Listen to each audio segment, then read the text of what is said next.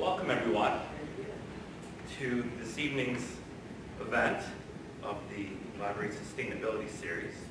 Um, prior to introducing our featured speaker for this evening, uh, I want to do a quick plug for some of the other events that um, the library will be putting on.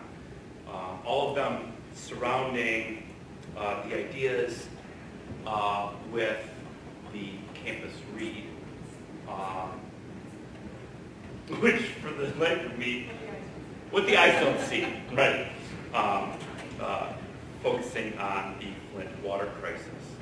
Um, so next Friday, we have the first in our um, uh, Open Jeopardy games. We're going to see how that goes, and that'll be right here in this space. I promise you, it'll be fun. Might not be super organized, but it'll be fun. Um, after that, uh, November 12th, we have our own uh, Dr. Olson Kupek uh, talking about the cost of actual corruption uh, paid for with the futures of our children. Then after that, we have uh, a screening of Frontline's Flint, uh, Flint's Deadly Water. And that'll be November 20th, this uh, Wednesday. Okay. Um, if everybody can just turn off their phones and other beeping electronic devices, that's great. Uh, know that bathrooms are over there back. Um, I am very happy to introduce our featured speaker for this evening. Um, Tony Anthony is the founder of AKT Peerless, an environmental consulting firm founded in Michigan, but is now all over the country, but based in the Midwest.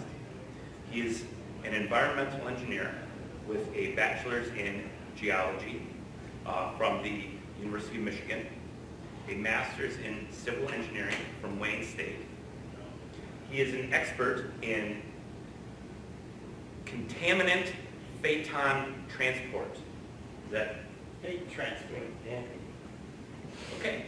I was somewhat close. Okay, and remediation. Uh, here in Michigan, he serves on the um, State Water Permit Review Panel, and he is a member of the ITRC PFAS um, actual committee. Interesting fact, uh, Tony recently, just this past weekend, I believe, became a grandfather for the first time. So help me welcome Tony.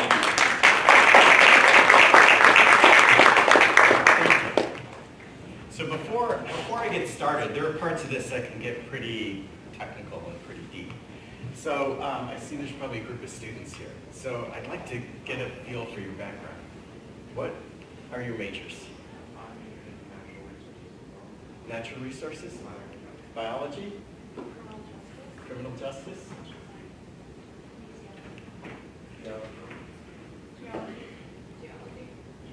Well, good. We'll want to interview the four of you when you graduate.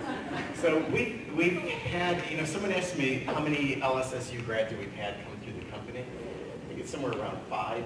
Uh, right now, I only have one LSSU grad. Uh, one of the others is now representing um, uh, a firm that started a uh, vapor mitigation company. They're like the leaders in the nation. He's like their head uh, technical representative out in California, an LSSU grad.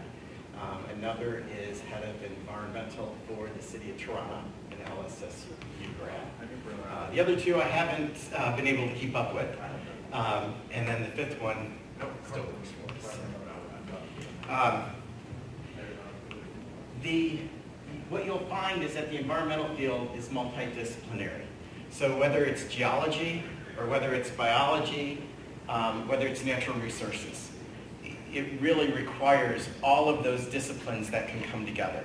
And you're going to see that in this presentation. Um, we're going to see that uh, when we're looking at what's an acceptable exposure, uh, which we may want to look at from a standpoint of how does it transport through depositional environment, we need to know all the biology behind it.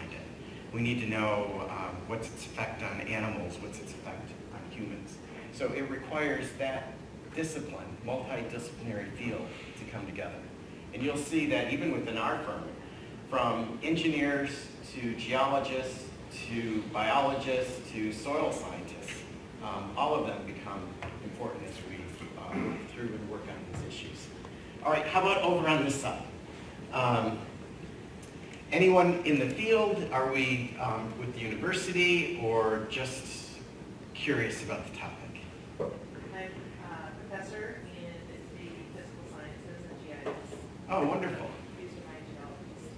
Oh, good, good, very good. So, um, and I have um, one of two of two geologists that came through the company. One of the over in Toronto was a geologist. The one I still have is a geologist. It was uh, natural uh, sciences, which is the one that's out in California with mitigation. So you're at a good school. All right, so let me get started on this. One of the things that you'll find is Michigan really is focused on being out in front. There- You really want to be out in front. You mentioned Flint earlier. There's this dedication not to have a repeat of Flint. If we look at this, the, the title of this presentation being emerging contaminant, that's how EPA defines this as well. This is an emerging contaminant.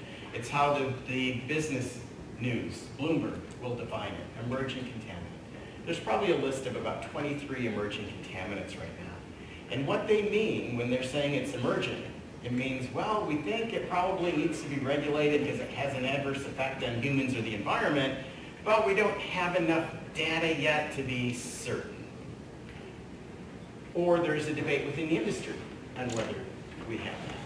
And we'll find as we start to peel the onion back here that we're in a similar position when it comes to uh, PFAS. Who has been following in the news any of the PFAS um, articles that pop up? So if you're in Michigan, just about every hand should go up because we have more active sites right now than just about any other state. So these are I grabbed from just some of the headlines throughout the state. PFAS found in drinking water of one and a half million in, in the state. That headline is a year old, so it's probably double that now, if not more. Um, astronomical PFAS level sets new Michigan contamination milestone. Uh, Michigan must act protect drinking water from PFAS. Congress urged to act swiftly on national PFAS laws. Michigan's next environmental crisis is PFAS. This is one of the sites. This is um, Air Force Base. So this is in Oscoda. So the, the state and the Air Force has been working on this particular site for, for quite a while. Um, I put this one up first because it really illustrated this well. Almost all military bases have some degree of PFAS problem. And that's because of firefighting foam. Um, and if you're in the military, you train, you train, you train, you train, you train. So you're training for emergencies, which means if you're in the firefighting crew, you are training over and over. Um, we are going to see some pictures after this. This is Van Lake, and this is Lake Huron. Van Lake has the highest PFAS concentrations of any surface water body in the country, at least that we know right now. These are some uh, photographs that were published in, I think, MLive, of Van Lake showing PFAS, where you could visibly see the chemical, the foam uh, moving through here. The concentration of some of the PFAS chemicals in Van Lake range from 110,000 part per trillion to 180,000 part per trillion.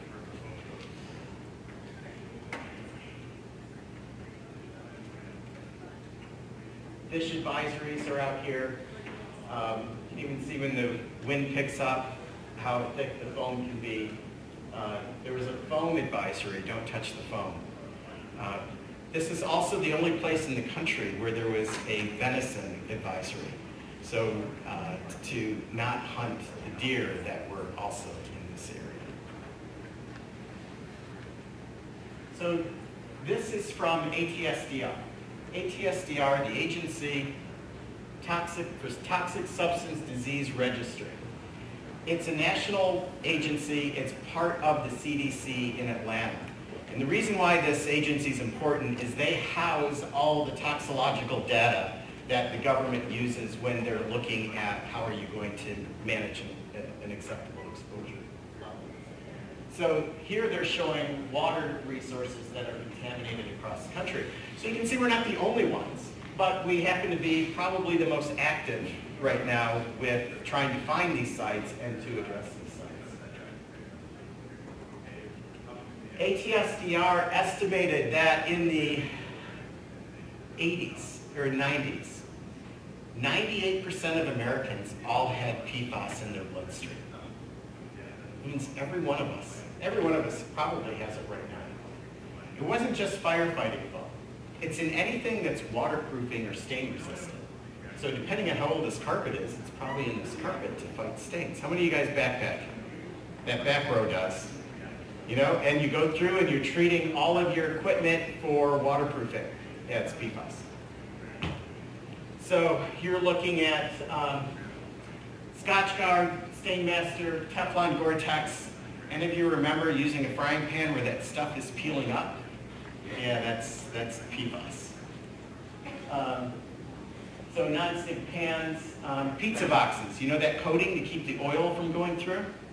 PFAS, butcher pan, microwave popcorn bags. Um, it was used in metal plating to slow down any volatilization of chemicals. So it's pervasive. It was everywhere in our country. And in 1998, just looking at two of the PFAS chemicals,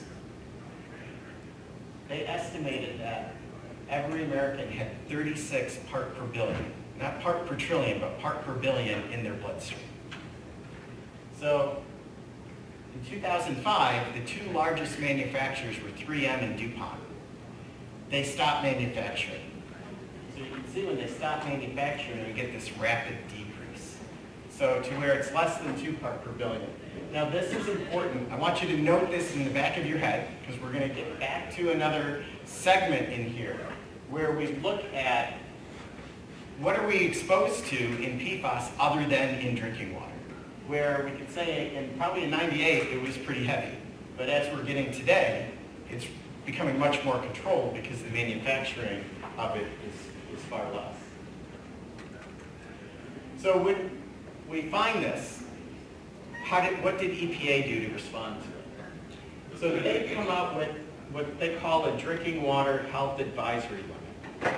This is not a drinking water standard. And the reason why this is important is it limits what the federal government can do from a regulatory standpoint.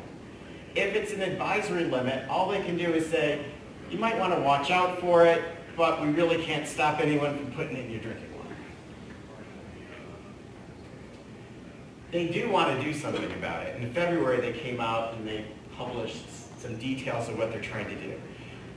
So those of you that go into this field, you're going to have to learn two main regulatory acts that really drive a lot of what we do. So one is called, we acronym is CERCLA, Comprehensive Environmental Responsibility Compensation Liability Act, or the easy word is Superfund, because they created a huge tax fund to clean up sites. It was a Superfund. And the other one is RCRA, Resource Conservation Recovery Act. So this act is how we address historical contamination. RCRA is how we prevent it from occurring. So they then looked at the act of CERCLA and how can we use this to try to address all the contamination in the country.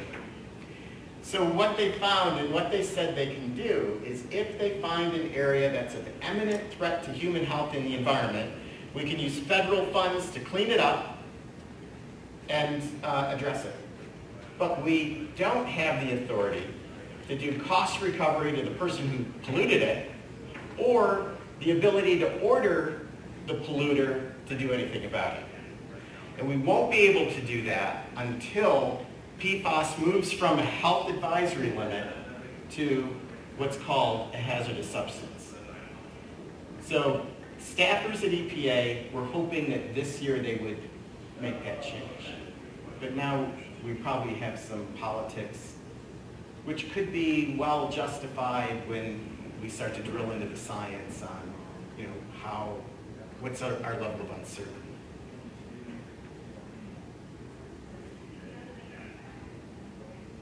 EPA plans on looking at these six. Now, there's over 2,000 of these chemicals, by the way.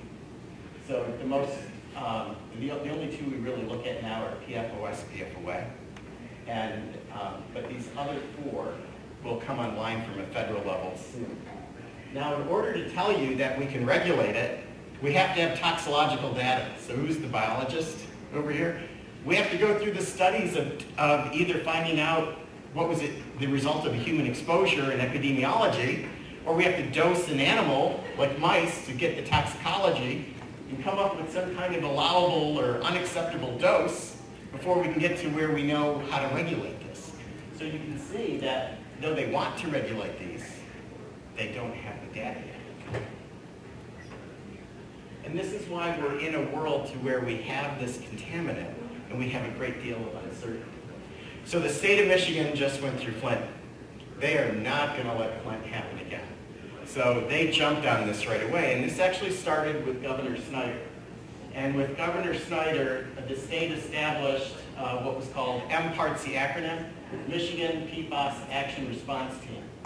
And within that is the Science Advisory Committee. The one thing that they did in there, well, amongst other things, but one thing I think they did there is brilliant. So we're going to look later on at lawsuits.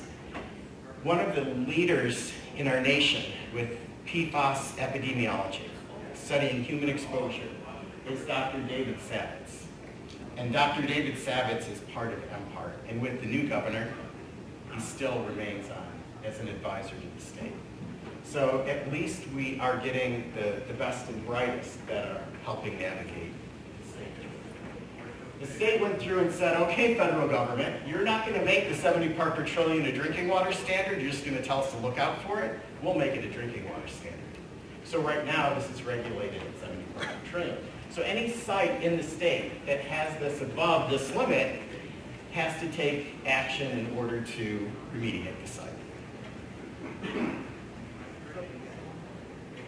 We're expecting April next year that the state is going to make these even stricter. So they're going to lower, so screening level means if you've detected one of these compounds at this concentration, and this is part per trillion by the way. So remember we talked about what's in your bloodstream is part per billion? So this is a thousand, order of a thousand less than that. So if we find this, we have to do more investigation so that we can see is the problem worse. And at these levels, this would trigger action in order to do it. So we're expecting that this will probably go into law in April. But again, we, we have a political world that this has to navigate through. Is that federal law or state law? State law. I don't really, I think EPA staffers working on this are optimistic. I really don't see um, the federal, the administration allowing PFAS to be a hazardous substance under this current administration. So depending on how our election goes next year, will probably dictate it. The other thing the state did is they sent a letter to every municipality that has a wastewater treatment plant. Sault Ste. Marie has a wastewater treatment Mount Pleasant, Midland, Detroit, Grand Rapids. And what they told them is we want you to go and collect samples upstream of people who are all discharging into your wastewater treatment. And we want to see if anyone is discharging PFAS into your plant. And they even went to say, look for metal platers, anyone that does fabric or leather, um, stain or water repellents like a carpet manufacturer, or anything related with firefighter foam. These are, are high risks. The thing though is that the state didn't do a full explanation on if you find it, what do you do? And we have some circumstances where once it's found, they've been taking action to uh, stop those that are putting uh, PFAS into the sanitary stream, but no action on, is the sanitary stream after treatment truly discharging? They, they kind of don't want to know right now because of what the cost is and what we'd have to do in order to respond. Um, But we do have um, uh, surface water discharge limits for PFOS and PFOA that, um, that, for those plants. So we have the limit, we just haven't, not, I don't think anyone really has looked or told anyone they've looked to see what's in their effluent. So one of the problems that we have with the municipality is a lot of municipalities own their own landfills and they also own their own waste treatment plant. So what they would do is they would take their leachate from their landfill, take it to their wastewater treatment plant, they treat their leachate. Well, systems aren't designed to take out PFAS, so it flushes through. And then also, think of sanitary waste, it has all those solids in there. So they take that filter cake and they compost it, and then they apply it to agricultural land. In Lapeer, they found that the composted material from the wastewater treatment plant was loaded with PFAS, and they have been applying it to agricultural land for years. So now the problem for them is not only do they have the cost that they have to treat, but now what do they do uh, filter cake? Do you take it to a landfill? Well, now it can get into the landfill leachate. It becomes this catch-22 where we don't fully know what, what to do. So that's why this leads me to this slide. When we look at it, I go, these, when we're regulating something at a part per trillion level, is it enough or is it too much? Because the lower you go, the more technically challenging it is to achieve and the more costly it is to achieve. So, for fear being a really dumb question, There's no dumb questions. dumb people that ask questions, but, but, so how do we know that these chemicals are bad and what do they do, like, what is it about the chemicals that they do to us and how do we, like, like, so I know that seven part per trillion sounds to be bad, well, how do we know that it's bad? Like, You know, we're actually going to get into that. Oh. I'm gonna I'm gonna walk us Right. through. So, and this is where it can get a little heady. We're gonna I'm gonna try to walk you through how you take data from um, a toxicological study. So you're dosing mice of different concentrations, and then you do this statistical analysis of you're looking for an adverse effect. And then based on those concentrations, you extrapolate what's called a reference dose. And now you put it through a bunch of math, and we'll take a look at that in a, in a little bit. Um, but essentially, all we can do now is through observation. We do know that how some of these behave. Now keep in mind that all of these are different. Partly why they weren't regulated before is because our toxicology historically has been based on um, toxins and carcinogens. These behave a little differently. Sometimes they're a toxin, sometimes they're a carcinogen, and sometimes they just mess with the endocrine system. And we don't really, in our toxicological studies, look at all of the endpoints that are needed to look at the endocrine system. And that's partly how they slip through. So for instance, one of these, where you saw the, the endpoint, the adverse endpoint was a raise in cholesterol, it works just like cholesterol medication in that it comes up to a cell membrane and it fools the, is it stomata that allows it through the membrane? So what it does is it comes up, it matches its shape, crosses the cell membrane, then goes over to the mitochondria, crosses the cell membrane, goes up to the RNA and recodes it. Now cholesterol medication recodes it so you don't produce cholesterol. So it can, it's done well in the pharmaceutical industry. This one recodes it so you produce cholesterol. So functioning the same way, but having a different end result. Right, right. So polyfluoroalkyl substances. All of these names are huge mouthfuls to try to say, which is why I've avoided it and just used their acronyms. But essentially, they're based on eight carbons. So you'll see the um, science advisory panel uh, that Dr. Savitz was on was called the C8 advisory panel for eight carbons that are in the chain. So where this is different than any other chemical that we've looked at before is that it has a reactive end and it has a tail. And these two are exactly opposite. Part of it might like water and the other part hates water. Part of it might like oil and the other part of it hates oil. It does the opposite things in the same molecule. It had to be man-made. So what happens is let's say that I want to create a coating on a uh, pan so it's non-stick. So this reactive end comes up to the metal, it attaches to the metal, but the other end hates metal. So it forces it to swing up. Or like think of a mosquito larva in water coming up to the surface and the tail hangs. And if you line enough of these up, you get a coating.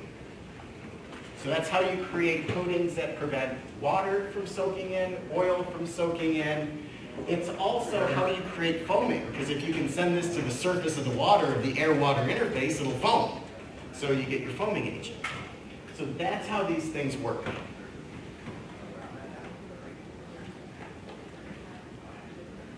This, I'm not going to take you through every detail, but I left this in because this molecule is so different that it's changed how we do things in the field. We've been collecting samples and doing investigations for over 30 years. But now, our traditional ways of what do we put the sample in has to change. You would think that glass, being uh, an inert silica, would you would have no absorption of the chemical. Yet this stuff will stick on glass. When you go to collect these samples, you have to record when the last time you took a shower.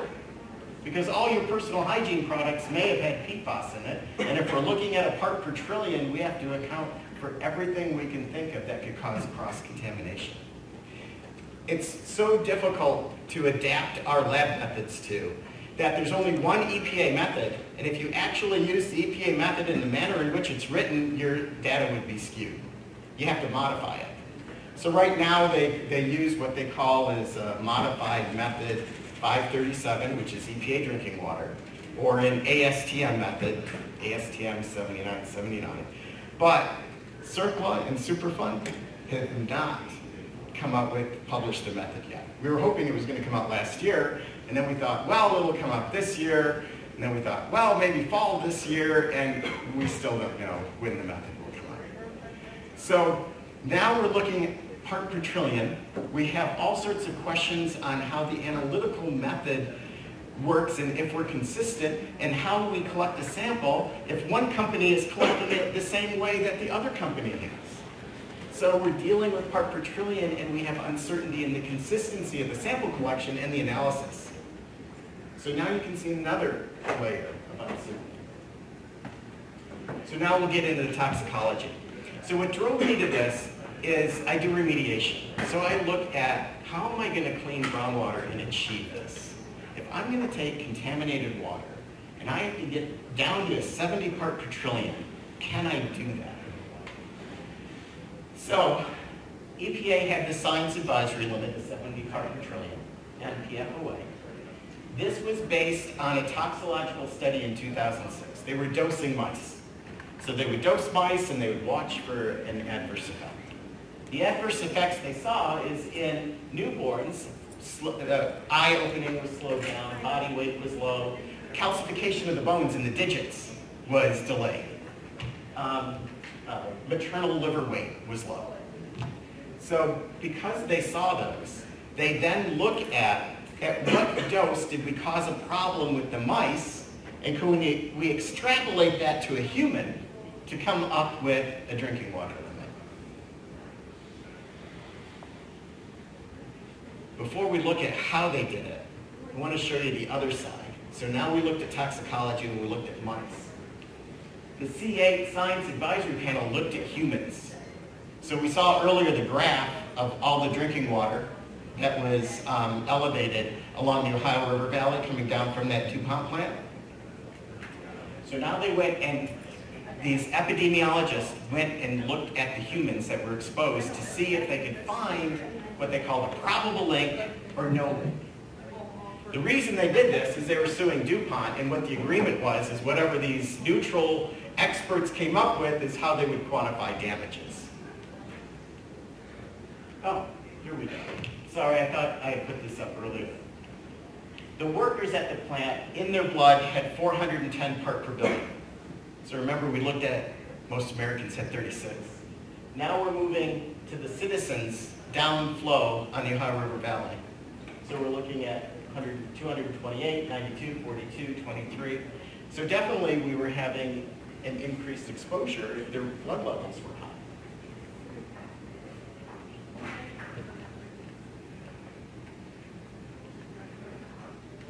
So what did they see? High cholesterol, we talked about how that happens. Ulcerative colitis, thyroid, testicular cancer, kidney cancer, um, high blood pressure during pregnancy. I just heard on national news today when I was driving up here, uh, it was on Bloomberg News, that there was a new study that's come out that has shown another PFAS chemical causing testicular cancer and new jury awards not. But keep, we want to keep this in mind because I'm going to put up and compare mice versus humans.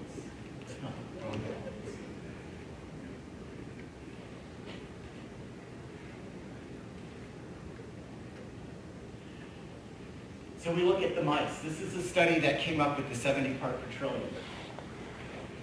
Newborns, eye opening, body weight, bone calcification, maternal liver weight. This is the epidemiological study looking at human exposure. They don't match. So that creates another set of uncertainty. They didn't find any link for birth defects, which is what most of these would have been. No links for miscarriages, no link for low birth weight.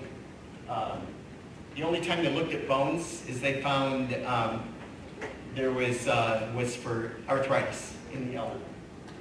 But they did find, again, for the mom, an adverse effect during pregnancy. Instead of the liver, it was high blood pressure. But now we see this inconsistency. Who is right? Are they both right? Is one wrong? Is the other right? And so it, it puts us in this air of what, what is our true risk? So I want to come back up to here and point out here's one of the reasons why. Humans bioaccumulate PFAS. You have a small dose, stays in your body for 10, 20 years. Actually, I think it's 7 to 8, but let's go with it's accumulating for 10 years. Mice and rodents expel PFAS in three to four days. So how am I going to dose a rodent so that they have the exposure long enough so I can be equivalent to a human? So that discrepancy creates some uncertainty.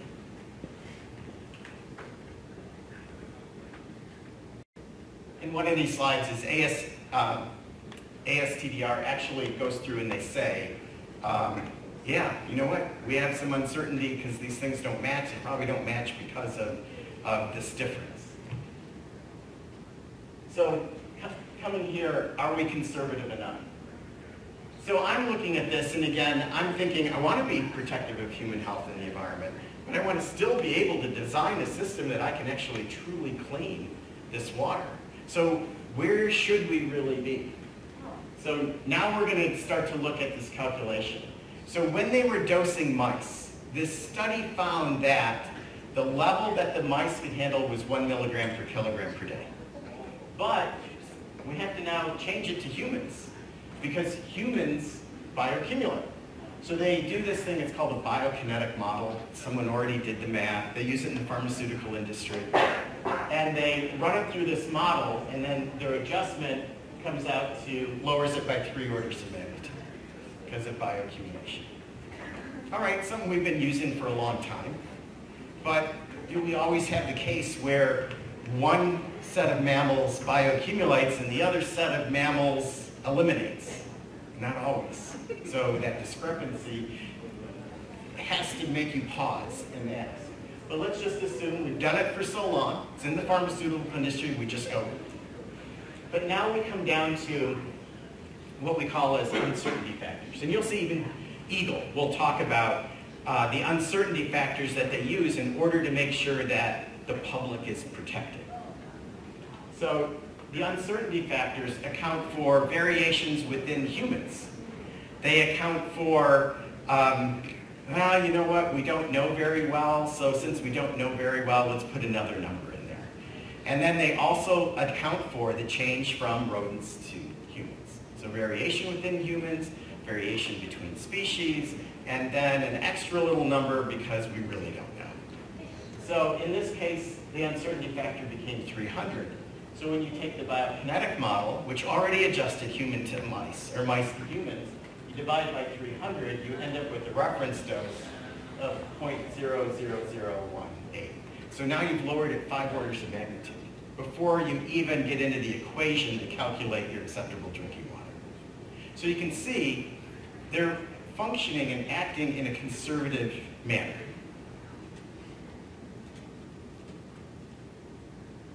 You know, and I is it, is it conservative enough? There's the other side of me of, is it too much so? So,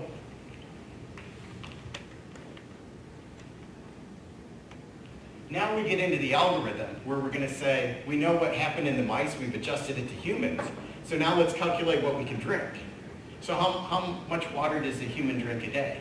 For years, we've used two liters of water a day. The pharmaceutical industry uses 1.3 liters of water a day.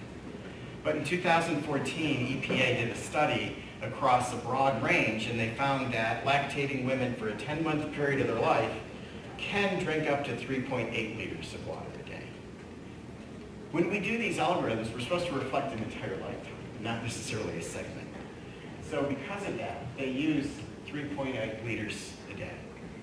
So I don't know if any of you um, go on diets and try to log how much water you drink. It's really hard to drink two liters of water a day. Um, Does soda cup, or is it just water? yeah, yeah. Um, so there, what in the equation, we've nearly doubled the dose because we doubled the amount of water. So now there's another part that goes into these equations, which is relative source contribution. And what the relative source contribution says is it says that, you know what, I rolled around on the carpet and I'm going to have a PFAS exposure, so I'm not just getting it from the water. So in 1998, it probably made sense that once you calculated the drinking water, you could only use 20% of its value. And that's what we still do today, except for Alaska. They'll use 50% of its value. So we're now doubling the dose.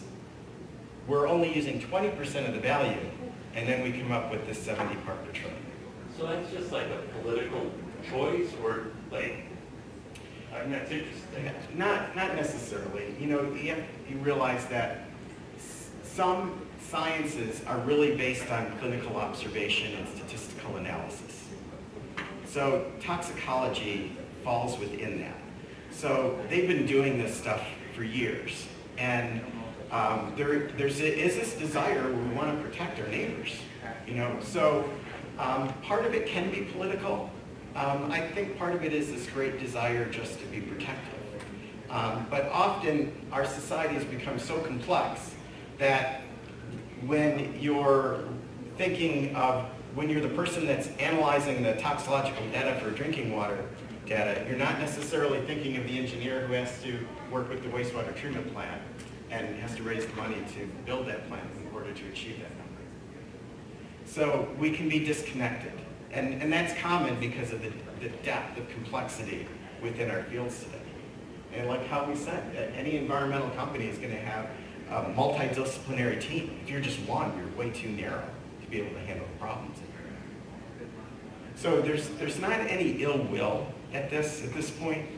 Um, but my point is, we need to really think about what we're doing because it, it's going to have um, other unintended consequences. So here, if we compare it to other places, this is in uh, part per billion. So you can see Michigan is at that 70 part per trillion. Um, you can look at how many other states are. Connecticut, Colorado. Um, Alaska's at the 400 that we talked about. Uh, Texas is at 290.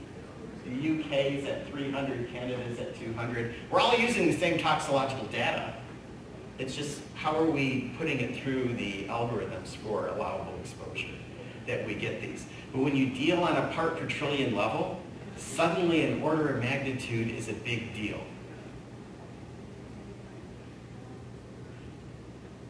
Which, why does that matter? So, um, this is Bay City, this is one of their old landfills. You know, so at one time they were taking the leachate from here, putting it through the wastewater treatment plant. Now fortunately, Bay City has a carbon system that's at the end of their, of their treatment plant. Uh, this one is Mount Pleasant. Mount Pleasant now has a landfill, has a problem, so we're looking at how do we fix that? And of course, the plant operator said, can't we put it through our plant? No, because you're a traditional wastewater treatment which you're gonna screen out the sediment, you're gonna settle out the fines, you're gonna use a biological treatment, and then you're gonna settle again, and think of each time it settles, the solids settle, you go to a sludge, you go to a filter press, you compost it, you put it back out on agricultural land, and then the water you discharge at the other end of the Chippewa River. But the system isn't designed to treat these. Carbon works for the two that we had talked about, PFOS and PFOA. But when you look at the other chemicals that are coming online, the efficiency of using carbon really decreases.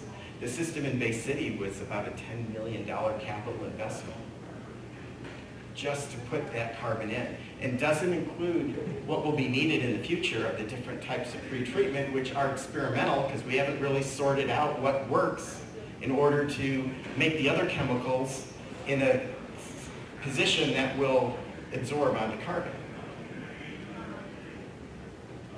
So municipalities are, how am I going to treat PFAS? Um, what's that cost of treatment going to be? Who's going to pay for it? My filter cake, have I been composting it? Almost every city does. You know, except for one now, Lapeer can't. And, um,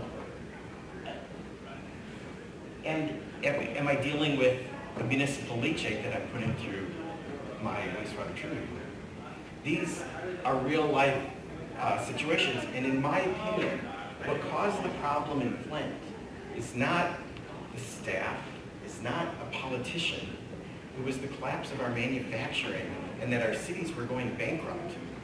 When you start to pull money out of a municipality, they can't keep their talent. When you can't keep your talent, bad things happen. So how will this fit into municipal budgets? Which is why I started to drill into, do we really need to go that low? And can we be more open about it? And what's interesting is in I, ITRC just last month, when the committee all got together, we're now focusing on what's allowed to be discharged into surface water bodies. So, and this is a mixture of private sector and, um, and state regulators. Um, and uh, out of New Jersey, they were thinking, well, maybe we'll use um, MCL, which is based on drinking water, which takes relative source contribution, a higher dose of water, and I pointed this out to them. And you know, now we're trying to really look at it together and sort out where should we be. And the tough part is you want to be protective of human health and the environment. Everybody that's functioning on this is doing it with goodwill. But we have a great deal of uncertainty, and being too protective can have a consequential effect elsewhere. So, the, I'll tell you, the people that benefit from this are the plaintiff attorneys. So, when I was driving up and I heard a new study came out, showed a different chemical caused testicular cancer, tied it, the reason it was in business news is because immediately there were settlements for it. So, um, where this first came out was DuPont in the Ohio River Valley. And we'll talk about the story of how that happened. What's interesting is the attorney who exposed all this, I got a call from one of the guys I work with, actually was talking to down in Lansing today and telling the story. Um, in Minnesota, this one settled for $850 million um, beginning of this year. There's a big, there's two big ones in Alabama, and then Michigan were loaded from um, our Air Force bases to um, Wolverine, which was from the leading tanning process. So in um, Ohio, and this is how the whole thing came to light. So you had a DuPont plant that was manufacturing Teflon. They had a landfill that they put their industrial waste in, and next to this landfill was a farmer that had cattle. He was complaining that his cattle had an adverse health effect, and it was because of leachate from the landfill going into the ponds of the water that his cattle were drinking. So we got a plaintiff attorney to help him out and to try to take on DuPont. So one of the first things they did is they hired, um, they agreed with DuPont, they hired these neutral third-party veterinarians. And the veterinarians went and studied it, and they came back and they said, well, it's not the landfill, you're just a bad farmer. So um, he's a generational farmer, so imagine it really pissed him off. So now the attorney um, takes on, uh, gets EPA involved. And so uh, you've heard of the Food and Drug Administration. So any new pharmaceutical drug before it comes out on the market has to go through the FDA. Well, for a chemical plant, any new chemical that's made has to go through what we call TSCA, Toxic Substance Control Act, to get government approval to enter the market. So when DuPont was developing these chemicals, they were providing toxicological data to EPA through TSCA. So the avenue that they used is they got EPA to sue DuPont for not releasing all the toxicological data they had. So they succeeded. But how it, it, how it settled was DuPont said, yes, we have more toxicological data, but we provided you everything the law required for us to provide, so we're not guilty. But we'll pay you 16.5 million as a penalty and give you all that toxicological data, but we're not admitting fault. So that's how it ends in 2005. Well, as soon as this data comes out, now the plaintiff attorney is able to see it's not just an animal issue. We now have human exposure and we have adverse effects on human exposure. So that's when they test all the drinking water systems downflow from the plant. And then now a class action suit comes out. And with the class action suit, it's 2017 when the 70 part per trillion comes into effect. And last year they settled at 671 million. But that was based on that C8 Science Advisory Panel's observation. So you can see how they didn't match up. Are there things they missed because we just don't know yet? You know, probably. You know, and so, um, but you know, they, they did the best they could with what they had at, at the time. Um, this then opened it up. And what it opened it up for now were plaintiff attorneys. So, um, Minnesota, instead of this being a plaintiff attorney, this was the uh, state attorney general. And they then sued 3M. The 3M plant contaminated uh, the groundwater, drinking water source in Washington County. Um, they went to an epidemiologist out of Berkeley, and he studied the population within Washington County, and what he found is that there is a statistical significantly significance in a lower diameter, skull diameter in newborns. But after two months, it all goes back to normal. But it was based on that that they were able to show damage so that they had the, the $850 million settlement there. Um, so now you can even see if we went back and looked at the Lau study and the C8 Science Advisory Panel, we didn't see any of those there. So right now the epidemiology is at a stage to where we're going out to look for a problem as opposed to having a control unit and a unit that's dosed and then watching it over time and seeing what the true effect is. And if I was a toxicologist or epidemiologist, there's a, there are names for those. You know, and one is better than the other. But the really good studies to truly know take five to 10 years. And that's where we're at, is we're just beginning those studies now.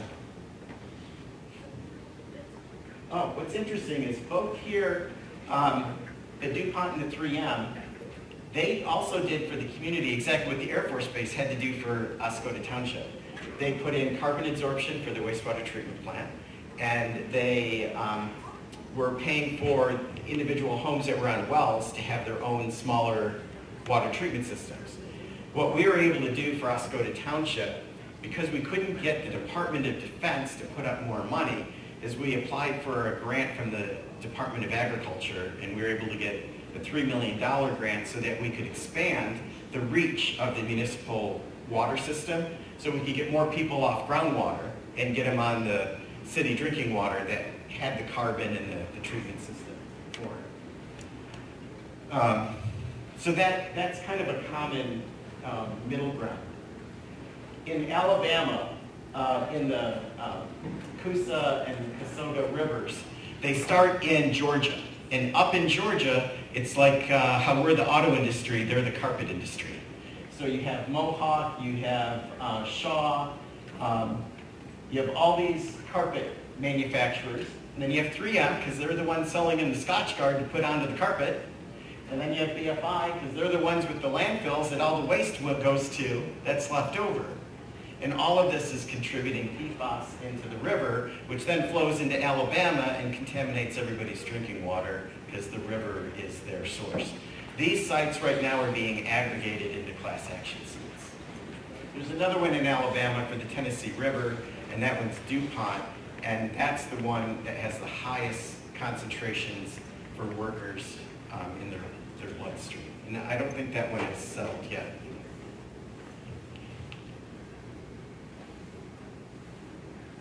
Um, Air Force Base. So we talked about it at the beginning, fish advisory, foam advisory, deer advisories. Um, see these little plumes here? So when we were working on those and we were looking at why, you know, we could say here is where the stormwater collection system was for the runoff from the runways. Here's where the tanks were that stored the PFAS. And here was a municipal wastewater treatment system that would treat the water but wasn't effective for PFAS that discharged in here. Well, what were these? So when the base was operating, they would have foam parties. They would take a parking lot and they would load it with foam be like a toga party. They'd load it with foam, and they'd grab drinks, and they'd all just move around in the foam, created these extra plumes. Oh, this is pretty interesting. Early on, so Senator Stamas, State Senator Stamas, and this is in his district, he passed state legislation that would um, make the health advisories drinking water limits. That's partly how we got to where the state had a drinking water limit and not an advisory limit. And once they did this, the regulatory limit for drinking water, they went to the Department of Defense and said, now it's regulated, clean it. So if I blow this up, Department of Defense sent the state a letter and said, nice try, but we're using sovereign immunity. Uh, we don't have to follow state law, we only have to follow federal law, and the federal government hasn't made it a drinking water, therefore we're not doing anything. So there's been a lot of haggling back and forth, but at least we were able to get Department of Defense to put in the carbon system for the city. There's still a long way to go, but you can see that it, there's a lot of pieces that won't be done until it- you can regulate it at the federal level. Um, But we also have to get a lot more funding into the toxicological and epidemiology studies so we know where to set that number. Because as we set these really low numbers, we're going to create con- unintended consequences for municipalities in, um, in the costs that they have to deal with. Uh, Wolverine, this is, uh, here we have a liable party. And so uh, EP EPA Region 5 has issued Wolverine an order. DEQ has entered into a consent order. So it's been very cooperative. But they do argue over what is an acceptable limit to cling to. But this site is probably the one that's functioning between a liable party and a regulatory agency how it should, or at least the, the closest to how it should. Um, I put up here what's next. Um, besides municipalities, they're going to be faced with what to do, not just Lapeer. Lapeer is the only one so far in Michigan that has really kind of been forced to have to deal with it. Um, Bay City is um, quiet about their work, um, and but very cooperative with the regulatory agency. Um, Mount Pleasant, they're just at the beginning of what they're going to do. And these are just to name a few of our municipalities. Um, So you'll see that more in the future. There's a whole nother side of the economy that we haven't even touched on here. And once the federal government designates this as a hazardous substance, it now will be incorporated into due diligence on every real estate.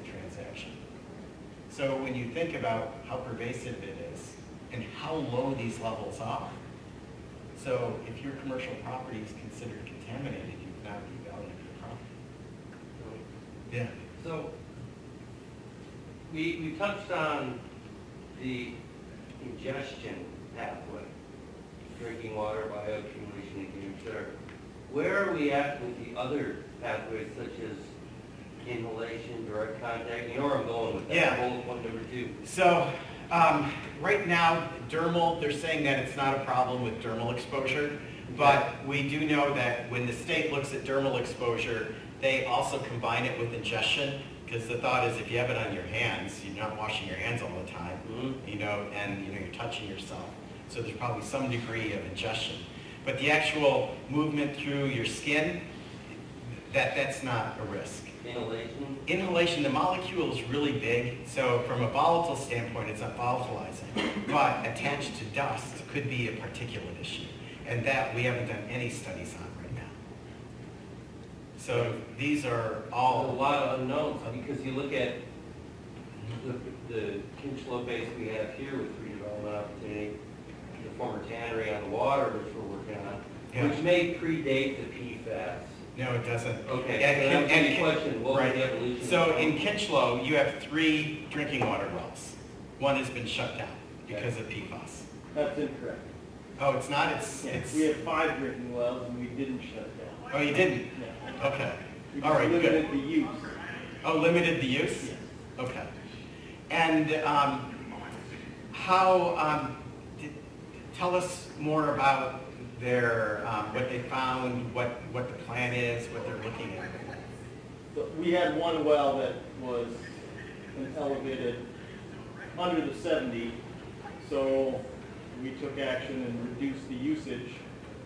And we have been on the AECom state quarterly sampling, and the last one I, results I got back were ND for that one. Okay. So, and what I understand, is that well closest to where the old landfill portion was? No. It's- Okay. It's closest to where the, the fuel supply point was. Okay. Well, good. See, and at, at least now they've been, they've looked at all five of the wells with, AECom is the contractor for the state that has been going and looking at wells and at um, municipal um, outfalls as, as well. So. Yes, um, all of our wells were tested, only one came back with any Yeah. result. But now you're looking at it's clean. And they'll continue to monitor to, Yes. to look, so. So So- what, what do you anticipate for these other pathways? Uh, I don't see dermal being an issue at all. Um, I think the problem with particulate inhalation is that we're, we're way down the road before we start to get into it. Everything now is really where, where do we need to be for drinking water? Okay. And the other component is bioaccumulation in surface water bodies. So we're just at the beginning of that as well. So there could be a due care issue for an innocent landowner purchasing and developing? Yeah. I I don't mean to get too complicated, but It's going to be more complicated in other states because you have an affirmative action to prevent migration. At least in this, in this state, if you didn't cause it, it can still migrate off-site. So it becomes orphaned, and becomes more of an issue of the state as opposed to the issue of the property owner. Um, So we could probably navigate that way with it. So also, how, can- one way that that well may not have it is that if you slowed it down, probably maybe decreased its reach. More than likely. Yeah, so there could be different reasons. So there might still be there. Sometimes contaminants move in pulses, sometimes they're at different distances.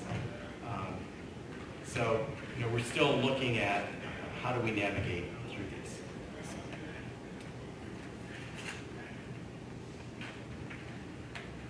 But that's it. Um, I put up a bunch of websites that you can go to. Um, this, is just a, a, a few of them from EPA. Um, all of them were EPA. But if you go to the, if you just Google PFAS and EPA, it'll take you to the site and it has a boatload of information. If you want to get into the toxicology, the, the state that I found has the best publications on the toxicology for at least what gets used is Minnesota Department of Health. So that's been a really good resource um, for me as well. So any other questions? So is it legal to make products with these chemicals in them now? So, um, yes and no. Um, DuPont and 3M quit making it. Um, you know, DuPont went through that merger with Dow, and then they reformed. Before they went through that merger, they spun off all the PFAS manufacturing to uh, C-H-E-M-U-R-S, um, Chalmers or something like that. I know I mispronounced it. Um, so what they've done because of liability is they've changed the formula. So instead of doing this eight chain, there's another line that are coming out that are called Gen X. There's six carbons in there, so it's a little different formula. But we're, uh, EPA is trying to stay on top of that and look at what the toxicological risk is of Gen X. Um, but the industry is trying to change the formula so they still can produce a similar product. And from what I understand is that we still import PFOA and PFOS from China. So it's at a much lower quantity, but we still, it's still out there. And there's similar products that we just don't know what they do that are out. So I just have one more. So that, that photo that you showed of the lake, like, like right at the beginning with that, that white foam, um, well, whenever I'm on a lake and I see foam like that, should I be worried that it has something to do? No, you know, not necessarily. You know, I grew up near Saginaw Bay, and uh, So you, you could walk it and see the whole foam thing. Yeah. Um, so in those cases, you know, they, the state would go actually collect a sample of it and then analyze it Okay, to see so if be- there's PFAS, yeah. But isn't there a distinction in the, the way it looks? I mean, it, it could be, but even I would have a hard time distinguishing its appearance. So, I mean, the foamy stuff on the inside that was mixed in the water, that is pretty clear, but the foam buildup on the shore, that would be Yeah. hard to tell the difference between, between it.